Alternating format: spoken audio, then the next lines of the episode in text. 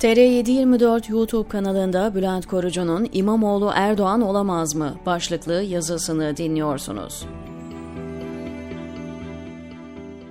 Seçimlere ramak kaldı ve muhalefetin Cumhurbaşkanı adayı hala belli değil. Belirsizliği gerekçelendirirken Erdoğan rejiminin yıpratmaması demişlerdi ama muhtemel adayları kendileri fazlasıyla hırpaladı. Şapkadan tavşan çıkarmayacaklarsa sağdan da soldan da saysak hepi topu 3 kişi. Sanki Coca-Cola'nın formülünü gizliyormuş gibi davranmalarının anlamı yok. Elbette aday belirleme süreçlerinin müzakere ve hatta tartışmalara yol açması doğal. Ancak öylesine uzattı ve gereksiz çekişmelere yol açtılar ki en sadık seçmenin kafasında soru işareti oluşturmayı başardılar. Kemal Kılıçdaroğlu adaylık için bütün şartları zorladı. Bir genel başkan ben yokum demedikten sonra engel olmak mümkün de doğru da değil. Ortakları ve kimi partilileri doğrudan karşı çıkmadan öylesine çok kazanamayacak aday imasında bulundu ki kazanacağı varsa da zora girdi. Ya herro ya merro diyecek idiyse bunu baştan yapmalı ve o kötü etiketi yememeli edilmeliydi. O zaman belki ortak akıl devreye girer ve ABD gezisi gibi içi boş absürtlüklere izin verilmezdi. Geriye elimizde şapkadaki sürpriz hariç bir buçuk aday kalıyor. Ekrem İmamoğlu ve Mansur Yavaş. Bu çok aday olarak Yavaş'ı görmemin sebebi miting performansı ve bazı HDP'lilerin hedefinde olması. Belediye seçimlerinde oy verilebilir buldukları birini durduk yerde Kürtlerin zinhar tercih etmeyeceği kişi ilan ettiler. Kendini yıprattığı ve kredisini çarçur ettiği birçok olaya rağmen elde kala kala İmamoğlu kaldı.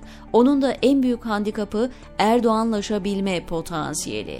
Yerel ve uluslararası pek çok aktörün mecburi istikamet olarak gösterdiği İstanbul Belediye Başkanı'nın bu lekeyi bertaraf etmesi gerekiyor. Pekala bu risk ne kadar yüksek ve endişeler haklı mı? Fıtraten yatkınlık işaretleri ve başkanlığı sırasındaki Erdoğan-vari çıkışları tedirginlik ve soru işaretlerini çoğalttı. Eleştirilere parmak sallayarak cevap vermesi atanamamış Erdoğan benzetmelerine kapı araladı. Erdoğan'ın şahsa özel diktirdiği elbiseyi giyip yetkilerini kuşandığında pek az fani yoldan çıkmayacaktır.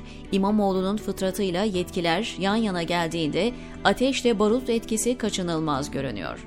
Elbette imar ve inşaat işleriyle zengin olmuş birinin kupon arazi pazarlamacısı koltuğuna oturması handikapı da var demiştim.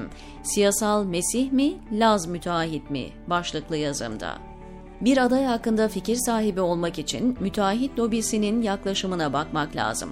Görünen o ki yerine göre Trabzon hemşehriciliği olarak da radara yakalanan bu tayfa sadece tek ata oynamıyor. Recep giderse Ekrem gelsin, PR'ını alttan alta başarılı biçimde işliyorlar.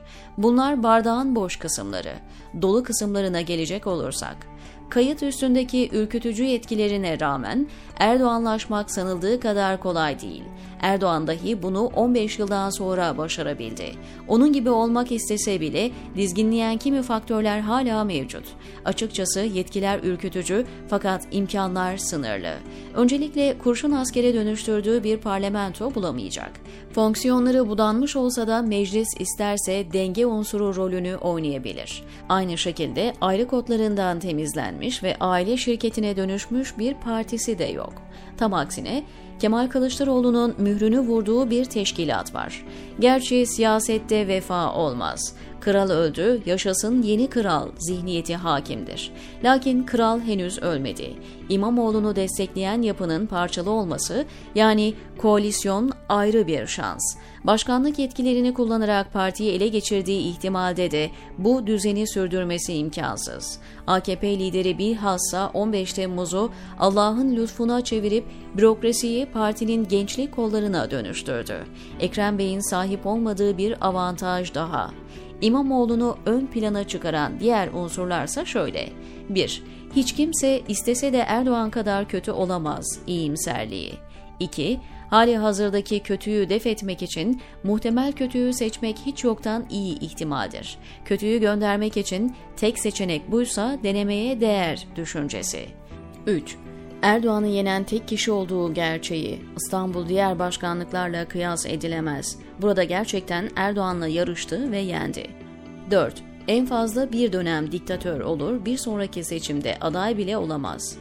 Aslında yabana atılacak tezler değil, ne dersiniz? diyor Bülent Korucu, TR724'teki köşesinde.